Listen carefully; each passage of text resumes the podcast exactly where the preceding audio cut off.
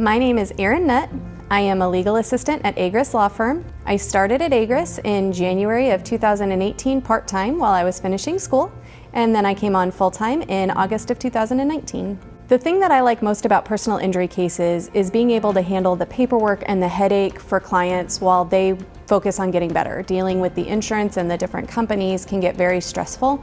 And so being able to take care of that so they don't need to worry about it is the thing that I like most. The thing that I like most about consumer rights clients is how grateful and appreciative they are to learn that they have rights too.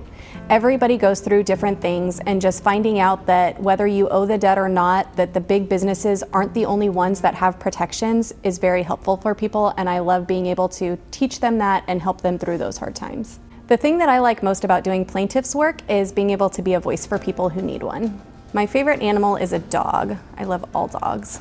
The app that I use most is a combination of quite a few different games. I like watching the stock market and Facebook.